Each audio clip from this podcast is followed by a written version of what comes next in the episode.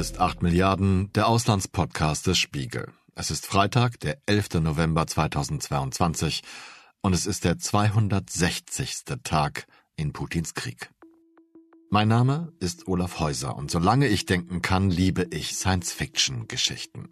Ganz egal ob als Buch, Film oder Hörspiel und mit besonderem Fable für postapokalyptische Szenarien.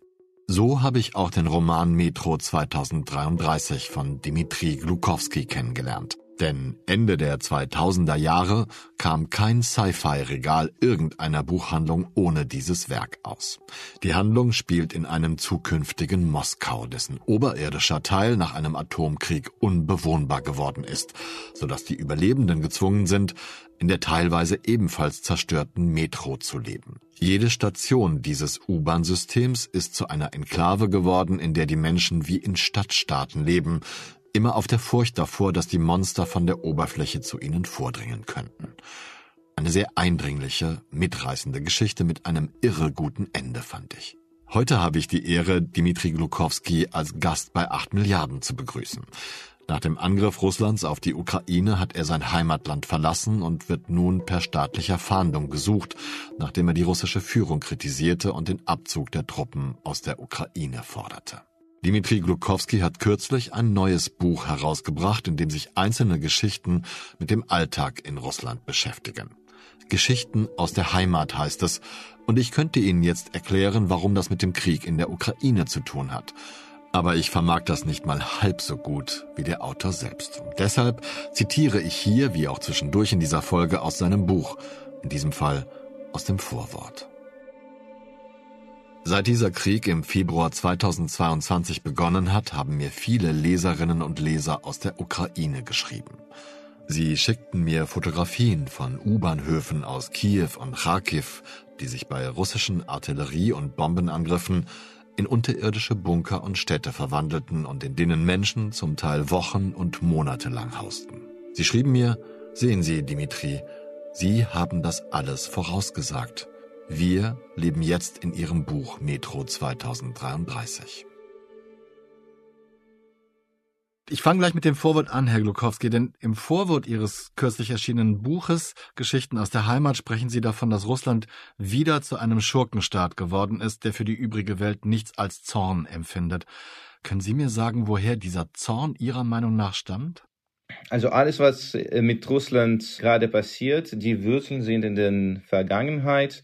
Wir hatten eine Chance, glaube ich, in den 90er Jahren zu einer äh, normaler, äh, gegenwärtiger europäischer Staat zu werden, aber wegen vielleicht, also diese imperialistische Nostalgie oder unsere zu große Ambitionen und äh, so eine, eine unkorrekte Selbstbewertung äh, ist Russland so ein Opfer zu den typischen äh, Problemen von einem autoritarischen Staat zu leiden gekommen. Ne?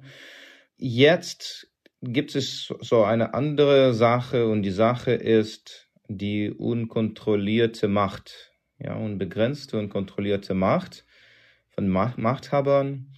Äh, das ist die Logik äh, der Entwicklung eines autoritären Staates wobei der Machthaber keine äh, äußeren Kontrolle über sich äh, hat und äh, auch akzeptieren will, wobei er, um am Ruder der Macht äh, weiter zu bleiben, wird nicht nur Innenpolitik manipulieren, sondern auch Außenpolitik. Ja, und um sein Bleiben am Ruder der Macht zu, äh, zu rechtfertigen, muss er immer neue Gründe erfinden. Ne? Also wenn ich Sie recht verstehe, quasi als Rechtfertigung für sein Handeln. Welche Gründe sind das?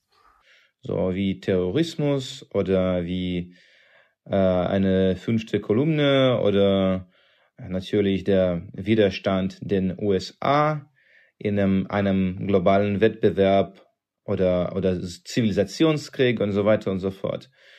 Und wenn du äh, nicht in einer Demokratie bist, sondern in einem autoritarischen Regimes, dann äh, musst du irgendwie das äh, rechtfertigen. Ja? Und so ein, ausländischer Feind, der zu mächtig ist, wie USA zum Beispiel oder der kollektive West. Oder die Verräter in deinem Land selber, also die, die fünfte Kolumne und Nationalverräter, wie Putin jetzt die liberale Opposition heißt, genau wie Hitler vorher diesen Begriff erfunden hat. Ne?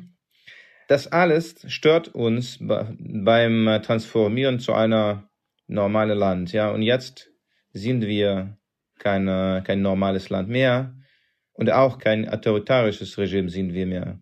Jetzt sind wir eine full-blown, so würde ich sagen, Diktatur. Wenn Sie sagen, dass es in den 90er Jahren eine Zeit gegeben hat, wo ein, ein anderer Weg sichtbar war, so habe ich das gerade verstanden, gibt es Ereignisse, Ent Entwicklungen, die diesen Weg dann verbaut haben? Also ich habe mir so ein paar Stichpunkte aufgeschrieben, die die Rochade zwischen Putin und Medvedev, vielleicht die gef möglicherweise gefälschten Wahlen von 2012, die Revolution in der Ukraine. Sehen Sie irgendeinen so Punkt, wo das, wo das gekippt ist? Ja, eigentlich, ich glaube, dass das Auswahl von Putin wie die Figur, die eigentlich den äh, vorigen Machthaber, so und zwar Jelzins Familie, ihre Rechte und insbesondere ihr Vermögen äh, weiter garantieren konnte, war ganz irrtümlich. Ne? Er ist doch ein Mensch von KGB, von FSB.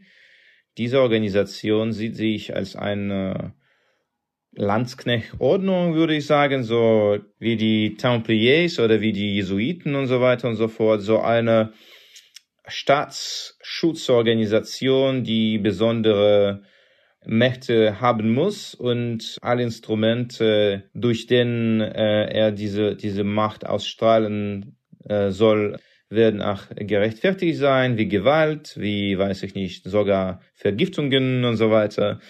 Und ich glaube, da gibt es diese hm, Beleidigung gegen die kommunistische Partei. Sie, ich glaube, dass die KGB-Leute glauben, dass wenn sie in, in, am Ende 80er Jahren mehr Macht hatten, sie würden den Zerfall von äh, der Sowjetunion vermeiden können. Ne? Und jetzt bauen sie so eine erneute Sowjetunion, wie sagt äh, Bender von Futurama, with uh, Blackjack and Horse mit aller zusätzlichen Möglichkeiten, die während der sowjetischen Zeit nicht möglich waren.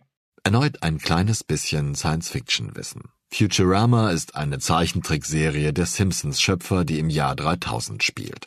Und Bender ist ein saufender, fluchender, arbeitsscheuer Roboter, der diesen Spruch immer bringt, wenn er irgendwo rausgeschmissen wurde. Ach, was soll's? Dann baue ich mir eben meinen eigenen Vergnügungspark mit Blackjack und Noten.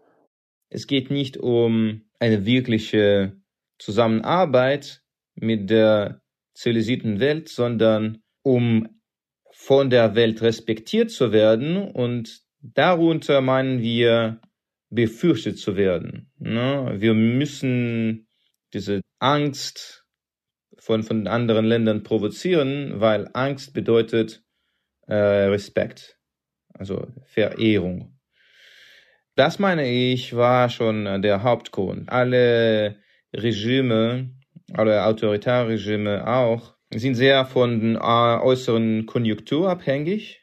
Und wenn die wirtschaftliche Lage gut ist, können diese autoritarischen Regime relativ weich bleiben und brauchen keine starke Propaganda, um an der Macht zu bleiben und brauchen auch keine Repressalien. Aber wenn äh, das Geld zum Ende ist, dann brauchst du natürlich also diese Propagandaschalter einschalten. Ja, weil je weniger Geld du hast, je größer ist das Leer in den Köpfen und in Herzen der Bevölkerung und das muss man mit Propagandalügen reinfüllen.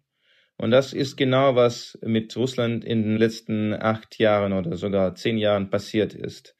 Ich glaube, dass der Hauptgrund für Krimanschluss war eigentlich die verschlimmernde Lage in, in Russlands Wirtschaft und auch Putins Angst von äh, einer Wiederholung der Straßenrevolution, die wir in Ukraine gesehen haben, haben auch in Russland. Die Angst und Paranoia sind die Hauptmotive für Russlands auch Innenpolitik und auch Außenpolitik in den letzten Jahren. Also wenn ich das richtig verstanden habe und nochmal zusammenfasse, ist die die wirtschaftliche Lage, nee, ist die Kontrolle eines solchen Regimes ähm, solange gut, solange genug Geld da ist, dann ist die wirtschaftliche Lage schlechter geworden und man füllt sozusagen die Leere, wie Sie gesagt haben, die das Geld hinterlässt, mit Ideologie, damit man, genau. die, Kontro damit man die Kontrolle weiter ausüben kann. Ja, ganz genau. Deswegen erwarte ich jetzt so eine ähm, wesentliche Verschlimmerung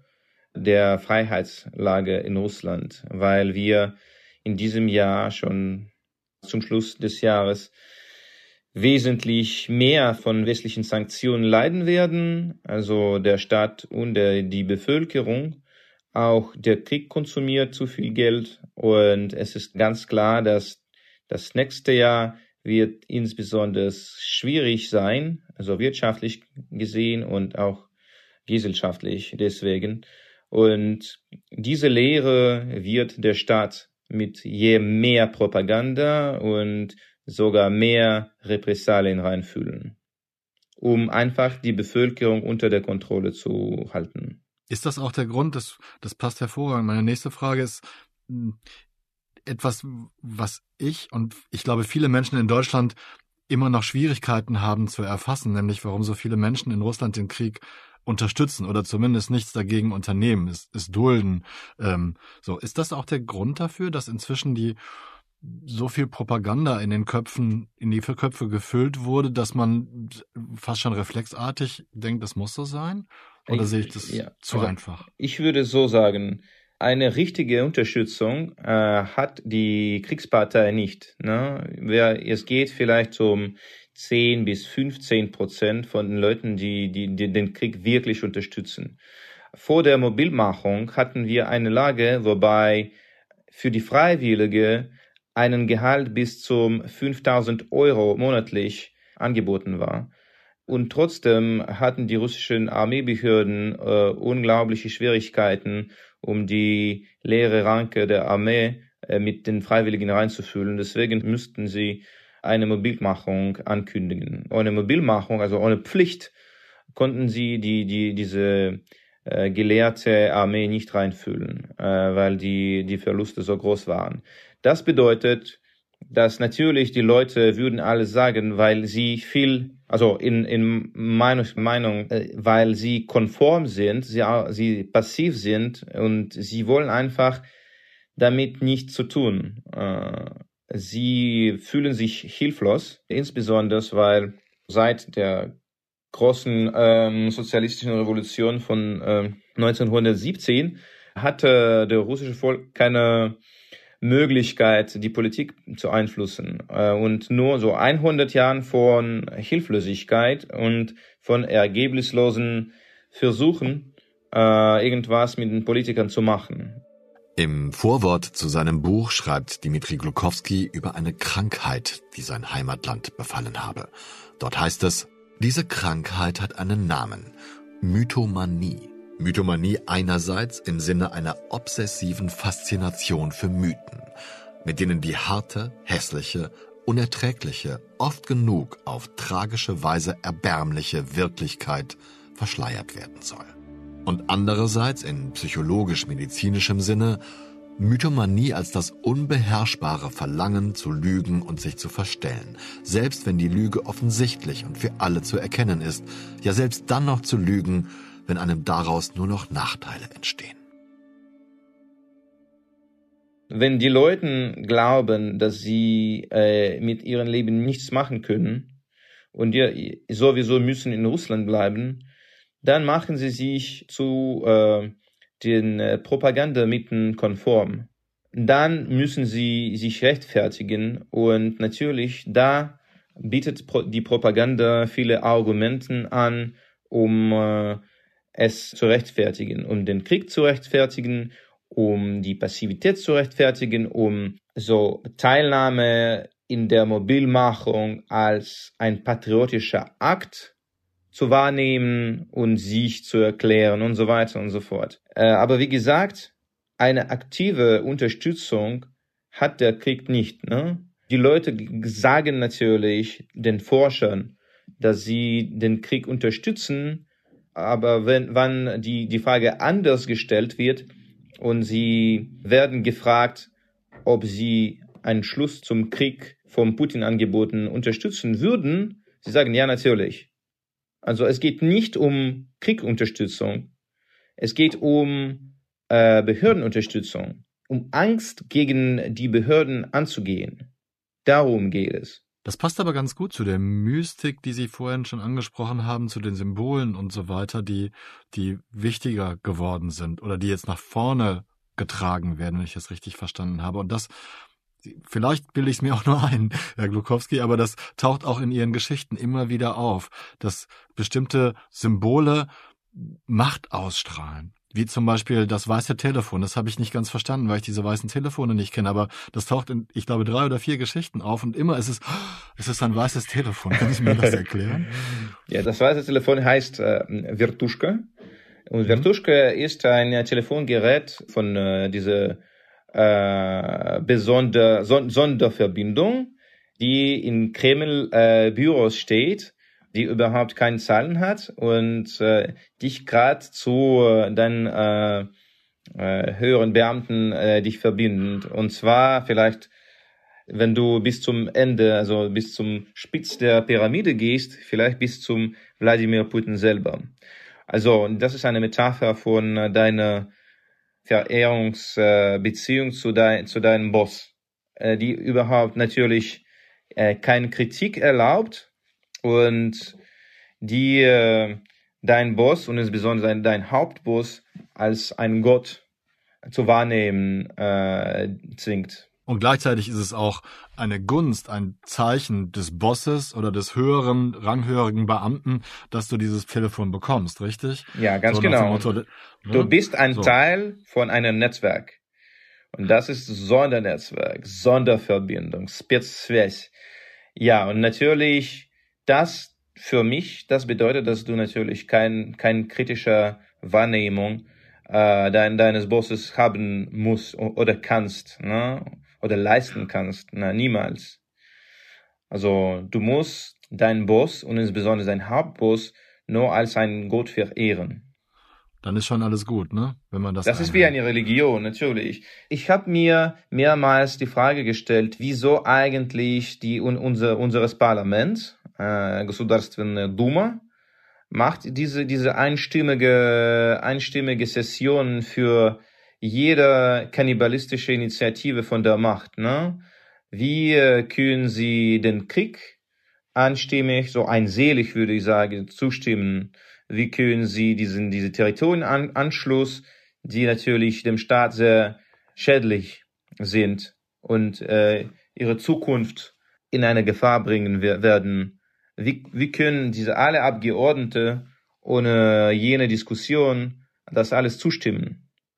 Das ist natürlich deswegen, dass alle Bürokratie bei uns ist wie die italienische Mafia mit diesem Omerta-Ritual mhm. zusammengebracht und jeder Versuch, die, die Behörden zu kritisieren, wird als eine, ein, ein Verrat wahrgenommen.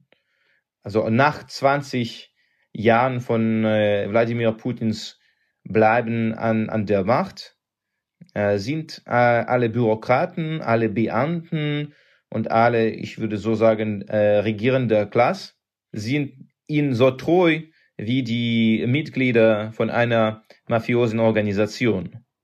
Und auch die Instrumente, like the bribe or the threat, sind auch die, genau dieselbe. Mm, und deswegen fühlen sie sich genau wie eine religiöse Sekte, weil der Preis eines Verrates so hoch ist und sie wissen das. Das eigentlich äh, bringt sie und äh, die ganze Welt jetzt deswegen zu einer Lage, wobei Wladimir Putin überhaupt keinen Widerstand in äh, der regierenden Klasse hat. In der Geschichte mit dem Namen Vor der Flaute wird deutlich, wie viel symbolische Macht ein solches weißes Telefon ohne Wählscheibe besitzt. Hast du den Apfel dabei? fragte Ivanov streng. Bogow nickte, aufgeregt. Natürlich. Er zog die reife Antonowka hervor und reichte sie Ivanov. Dieser rieb den Apfel an seinem Jackett glänzend, hebelte mit seinem goldenen Brieföffner einen Schnitz heraus und legte diesen vorsichtig neben das weiße Telefon mit dem Wappen. Nicht ohne Befriedigung nahm Bogow zur Kenntnis, dass seine Opfergabe heute die erste war. Die Wanduhr zeigte neun Uhr morgens. Ich habe gehört, dass manche die Schale noch mit aromatischen Ölen benetzen. Angeblich soll das helfen, fügte er beinahe flüsternd hinzu, während er immer wieder heimliche Blicke auf den Apparat warf. Ivanov verzog das Gesicht. Alles heidnischer Aberglaube. Kommen wir lieber zur Sache. Dein Flehen ist erhört worden. Du bekommst eine letzte Chance. Lass uns das Konzept Punkt für Punkt durchgehen. Und später in der Geschichte heißt es, Bogow zog entschlossen die Brauen zusammen. Ich übernehme die volle Verantwortung. Geh schon.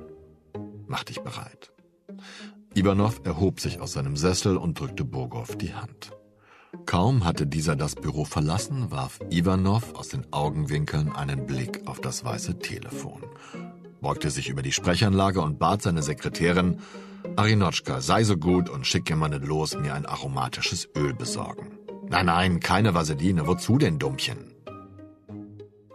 Dazu muss man auch wissen, dass die Geschichten aus der Heimat, obwohl sie es so ernst genannt werden, sind natürlich äh, sehr komisch, grotesk und absurd. Äh, und das, das ist äh, so politische Satire. Ne? Das ist keine, keine so ernste, äh, aufrichtige Ermittlung von der Lage und von den Wurzeln äh, der äh, zuständigen Situation. Ja, das ist ja, eine ja. Überzeichnung und das ist äh, durchaus grotesk.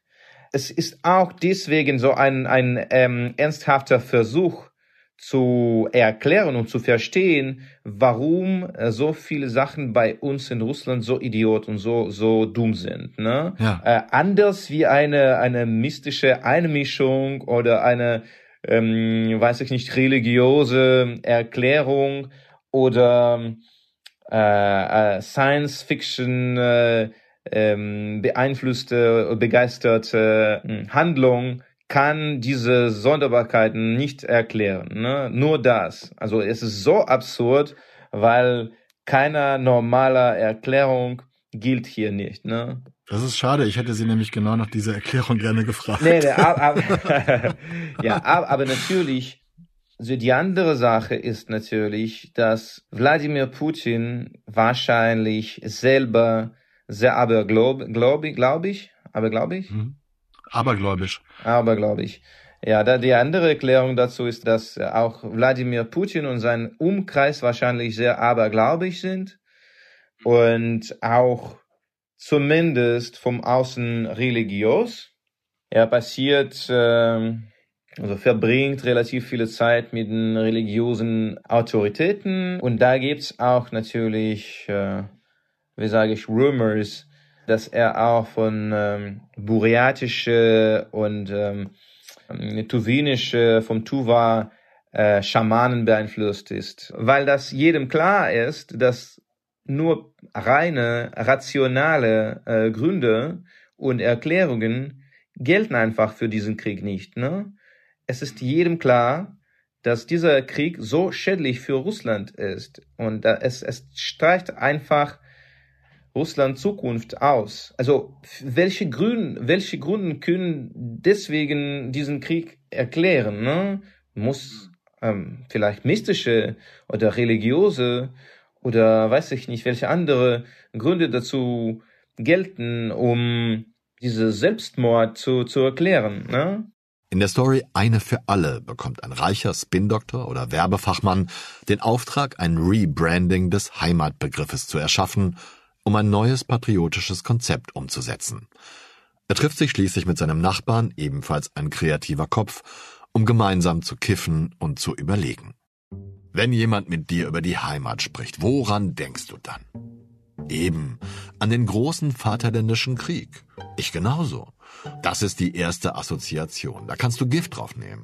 Das ist klassische Konditionierung. Das sind Jahre der Dressur. Da ist der Speichel schon da, noch ehe du drüber nachdenken kannst. Aber das hatten wir schon hundertmal, gab Goldowski etwas träge zurück. Das hatten wir schon hundertmal, weil es funktioniert, erklärte der Nachbar scharf. Außerdem geht es um die Heimat. Warum also in die Ferne schweifen, wenn das Gute liegt so nah? Wie lautet deine Aufgabe? Du sollst erneuern, wiederbeleben, Heimat zur Marke machen. Dafür muss sie in aller Munde sein. Gleichzeitig muss sie allen gefallen, von den Funktionären bis zu den Rentnern. Nimm doch mal das Bild einer Bäuerin, die vor einem Roggenfeld die Kühe melkt. Glaubst du, darüber redet irgendjemand? Ich will etwas Neues. Zusammen mit dem Rauch des Joints stieg ein Gin auf, wirkte aber keine Wunder. Etwas, das auch ideologisch alles Neue ist, nur gut vergessenes Altes, fiel ihm der Nachbar kopfschüttelnd ins Wort.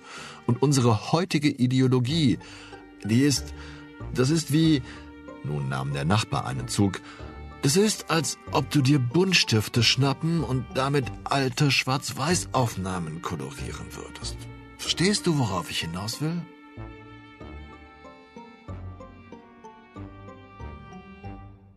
Dann suchen natürlich die Leute, auch die Politologen, nach ideologischen Gründen, die Russland jetzt ein, einfach nicht hat. Ne? Also da gibt's viele, viele Versuche, eine neue Ideologie zu schaffen, die äh, Russlands neue große Rolle in der äh, neuen äh, großen Weltordnung erklären würde.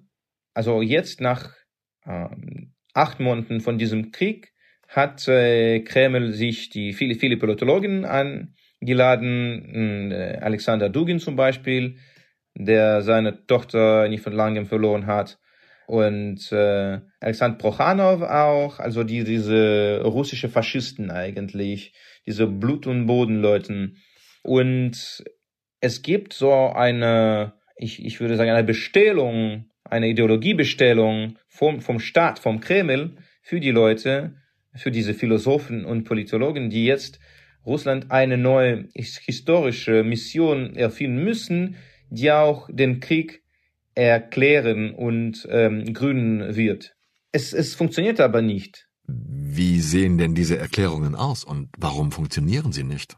Also sie sprechen von, von Sachen, die ganz also wild sind, wie äh, eine Eurasische Union, also von Europa und Asien, natürlich vom, vom ähm, Untergang der westlichen Zivilisation, die, der, der überhaupt nicht äh, zu vermeiden ist, wobei Russland eine sehr wichtige Rolle spielen wird und so weiter und so fort.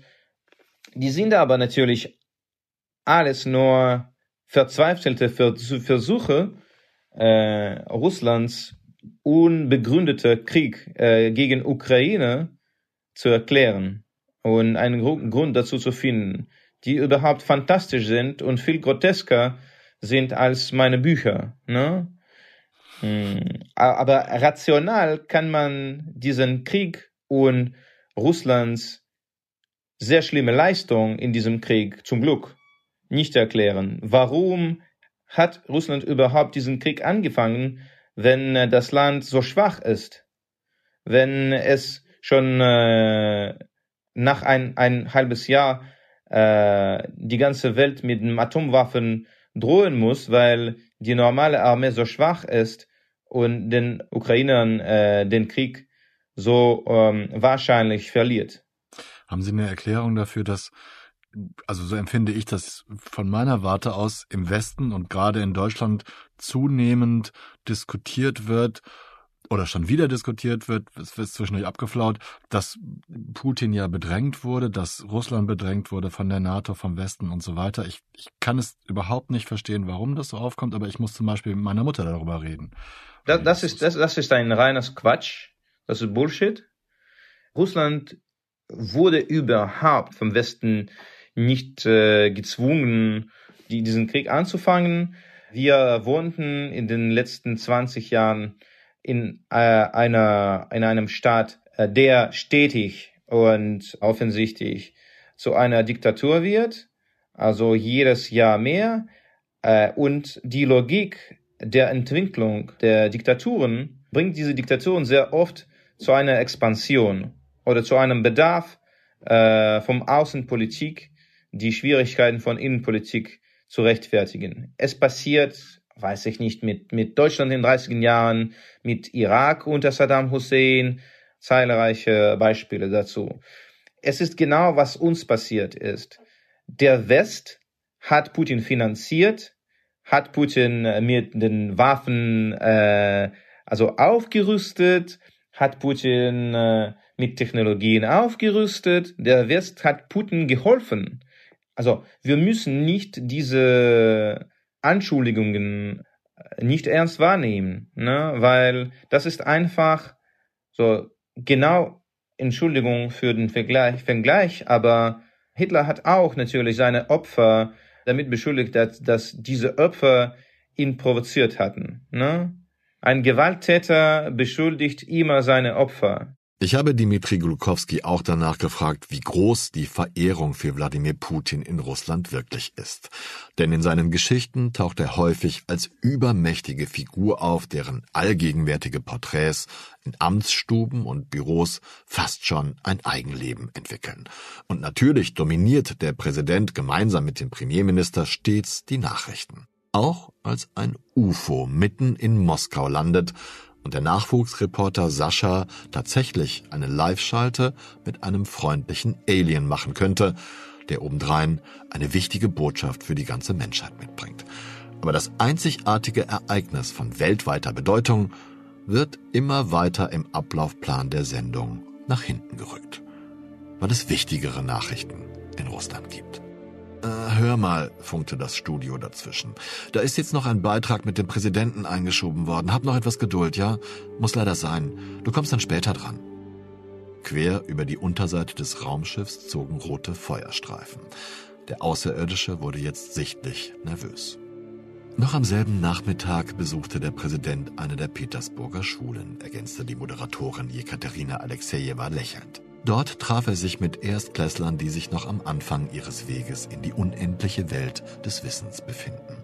Der Präsident versprach, alle russischen Schulen zu 100 Prozent mit Schulbüchern auszustatten und brachte seine Besorgnis angesichts des Fehlens einheitlicher Standards im Fach Geschichte zum Ausdruck. Er erklärte, die Lehrmaterialien der Schulen müssten besonders streng kontrolliert werden, um völlig auszuschließen, dass die Kinder in Kontakt mit Geschichtslehrbüchern kommen, die unter dem Einfluss einer gewissen Ideologie geschrieben wurden. Lehrbücher müssten von unvoreingenommenen Experten erstellt werden, so der Präsident weiter, die ihr Fachgebiet mit großer Professionalität beherrschen. Es müsse verhindert werden, dass Revisionisten die Herzen unserer Kinder erobern. Man dürfe die Heldentaten des sowjetischen Volkes im großen Vaterländischen Krieg keinesfalls mit den Verbrechen des Hitlerregimes gleichsetzen.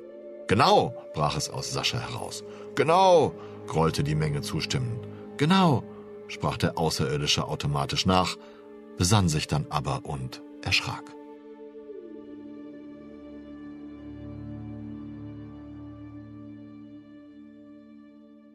Also ich würde nicht sagen, dass die Leute verehren ihn als eine Person oder als, als Politiker.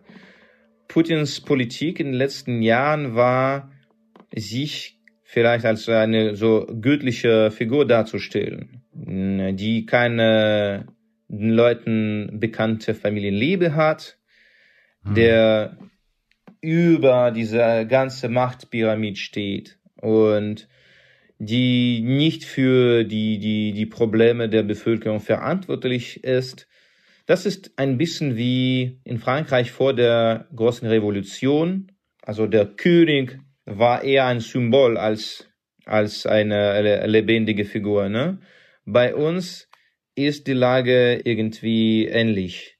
Also persönlich wird Putin älter, schwächer, äh, ungesunder und es ist den Leuten wahrscheinlich. Aber sie mischen das zusammen. So Putin ist der Staat. Und das, das stemmt natürlich auch von, von Propagandas Bemühungen. Und der Staat ist das Land. Und wie wirkt sich dieses Verhältnis aus, wenn man in seinem Präsidenten auch immer das Heimatland erblicken muss? Putin ist Russland. Wenn du gegen Putin bist, dann bist du gegen Russland, bist du nicht ein Patriot, dann bist du ein Verräter. Und natürlich die Staatspropaganda kümmert sich darum, dass diese Stereotype verstärkt werden müssen. Also Putins Popularität und Putins Rolle wie ein lebendiger Gott ist natürlich sehr, sehr durch die Propaganda verstärkt. Und wenn du als ein, äh, weiß ich nicht, ein Bürger keine Kraft hast, gegen den Staat anzugehen, dann ähm, wählst du einfach die Option, mh, hm, relativ leise zu sitzen und kein Geräusch zu machen, um die Aufmerksamkeit des Staates und des Staates Repressaliensmaschine nicht äh, anzuziehen an dich. Ne? Du versteckst dich einfach und du willst dein kleines privates Leben. Und wann die Staat von dir eine so deklarierte Trohe erfordert, dann zeigst du diese, diese Trohe. Dann sagst du, ja, ja, ich bin, ich bin für Putin, natürlich, ne? ich, bin, ich bin für den Krieg. Die Frage ist, wenn du mit deiner, deinen Aktionen das zu, zu unterstützen bereit bist, willst du zum Krieg gehen? Nee. Willst du mehr Geld an die Armee abgeben? Nee. Das ist schon was anderes. Also deklarieren und zeigen wirst du natürlich, weil das ist ein, ein so typisches Konformismusverhalten in einem autoritären Staat. Aber nach allem, was Sie bisher erzählt haben, gibt es doch für die Menschen im Grunde keine Möglichkeit, sich anders zu verhalten. Du willst keine Probleme mit dem Staat, weil du hilflos bist. Und du, du, du, das ist eine erlernte Hilflosigkeit und es stammt von deinem Gefühl äh, deiner Ohnmacht. Du kannst nicht machen, du kannst nichts ändern. So, der Staat ist zu groß, das ist auch Monolith, sehr aggressiv und zweifellos wird dieser Staat dich unterdrücken und bestrafen für jeder Versuch eines Widerstandes. Wenn du schon nichts machen kannst, du kannst entweder fliehen noch konform sein. Also das ist genau, was bei uns jetzt passiert. Und um ein bürgerliches Bewusstsein zu haben, muss man zumindest wie, Ukraine, wie in Ukraine 30 Jahren Freiheit haben. 30 Jahren von erfolgreicher Versuchen der unrechte Macht Widerstand zu leisten. Also bei, bei den Ukrainern funktionierte es mehrmals, bei uns nie. Deswegen glauben die Leute überhaupt nicht, dass sie so irgendwelche Macht haben. Sie haben doch keine Macht. So am besten, was sie machen können, ist vom Land zu fliehen oder sich zu verstecken und unsichtbar und unsiehbar zu sein. Weil Russland noch nicht diese 30 Jahre freie Meinungsbildung hatte. Gorbatschow hat die Perestroika und Glasnost im, in äh, 85 angekündigt und von 85 bis 91 hatten wir sechs Jahren von einer bestimmte Meinungsfreiheit. Und schon zum Schluss äh, dieser Periode waren Millionen dazu fertig, auf die Straßen zu gehen und für die Freiheit äh, Demonstrationen zu machen. Aber die waren sechs Jahren, äh, während wir keine Angst vom, vom Staat hatten, weil der Staat sich als relativ weich, also kind gezeigt hat. Während Putins Regierung für 20 Jahren wird der Staat immer kannibalistischer, zweifelloser und einfach äh, grausamer. Und er zeigte, dass die Leute, die einfache Leute, überhaupt keinen Einfluss auf die Politik machen erlaubt werden. Ich weiß nicht, ob Sie persönliche Fragen beantworten mögen. Ich würde Sie gerne fragen, wie sehr Sie Russland vermissen. Also ähm, seit Juni weiß ich, dass ich nicht mehr nach, nach Russland zurück darf. Ne? Wegen dieser Strafverfolgung, die mir äh, mit 15 Jahren Straflager droht, äh, wegen meiner Äußerungen gegen den Krieg. Wegen meiner Meinungsartikeln und Instagram und Twitter posten, die ich äh, bisher geschrieben habe und immer noch schreibe natürlich, weil meine Lage, meine Position ist von dieser Strafverfolgung unabhängig. So dieses Jahr war eigentlich sehr aktiv und tätig und war natürlich auch sehr stressvoll. Deswegen bisher habe ich vielleicht noch nicht verstanden, wie ich ohne Russland weiter leben werde. Da gibt's zum Glück äh, relativ viele Freunde, die in derselben Lage sind und äh, das Land auch verlassen mussten und jetzt sind in Exil, genau wie ich, vielleicht nicht aus der, derselben Gründen, aber trotzdem, und sie sind viel in Georgien und, und Türkei, in der Türkei und Europa selber und so weiter und so fort. So vielleicht ist das Zuhause, wo deine Familie und deine Freunde sind. Ne?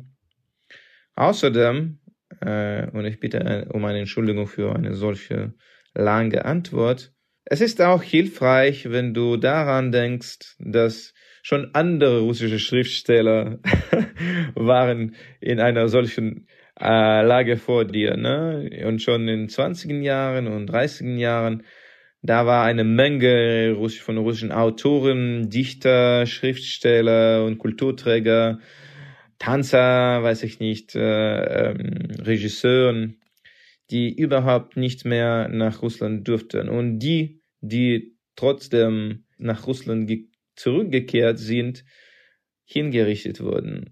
Jo. Dann glaubst du, vielleicht bin ich nicht in einer solcher schlechten Position. Ne? Äh, in einer relative zumindest Sicherheit ist schon gut. Und was ist noch besser, dass wenn du hier bleibst, dann kannst du dir Meinungsfreiheit leisten. Ne? Es ist, äh, ich glaube, für einen Schriftsteller, also wenn wir von, von sozialen Rollen sprechen und nicht von mir persönlich, wichtiger in einem, also in einem Zustand sein, wo du deine Freiheit vorbehaltest. Das gilt, finde ich, vielleicht insbesondere, aber beileibe nicht nur für Schriftsteller. Stellen Sie sich doch einmal zum Schluss dieser Folge in bester Science-Fiction-Manier vor, dass Sie in einem Staat lebten, in dem Sie nicht sagen dürfen, was Sie denken oder meinen. Ich meine das ganz ernst und ausdrücklich für jene Menschen hierzulande, die momentan so leichtfertig von Zensur und das darf man ja nicht mehr sagen sprechen. Und ich meine damit, dass in jenem Staat ein falsches Wort zur falschen Person Gefängnis bedeutet. Oder Schlimmeres. Ich darf hier sagen, dass ich Björn Höcke für einen gefährlichen Faschisten halte und Alice Weidel für fast noch schlimmer, weil sie ihn gewähren lässt, um mehr Stimmen zu sammeln. Ich darf lauthals sagen, dass ich große Bedenken gegenüber der aktuellen China-Politik Deutschlands hege. Und ich darf sagen, dass meiner persönlichen Meinung nach Wladimir Putin ein menschenverachtender Machtjunkie ist. Sie alle dürfen das, wenn sie deutsche Staatsangehörige sind oder sonst aus einem demokratischen Land stammen, in dem die Meinungsfreiheit etwas gilt. In Russland dürften sie das nicht. Das war 8 Milliarden, der Auslandspodcast des Spiegel. Ich bedanke mich ganz herzlich bei Dimitri Glukowski für das Gespräch, für seine Meinung, für seine Haltung und auch für die Gelegenheit, eine Episode mit erheblichem Sci-Fi-Literaturanteil zu fertigen. Ich bedanke mich ganz herzlich bei Luca Ziemek, der diese lange Episode gemischt hat. Und Sie alle haben sie bis hierher gehört. Ich danke Ihnen ganz herzlich für Ihre Aufmerksamkeit.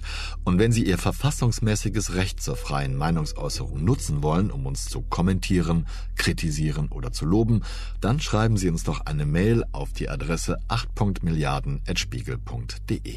Bleiben Sie tapfer und gesund. Ich verbleibe bis zur nächsten Folge, Ihr Olaf Häuser.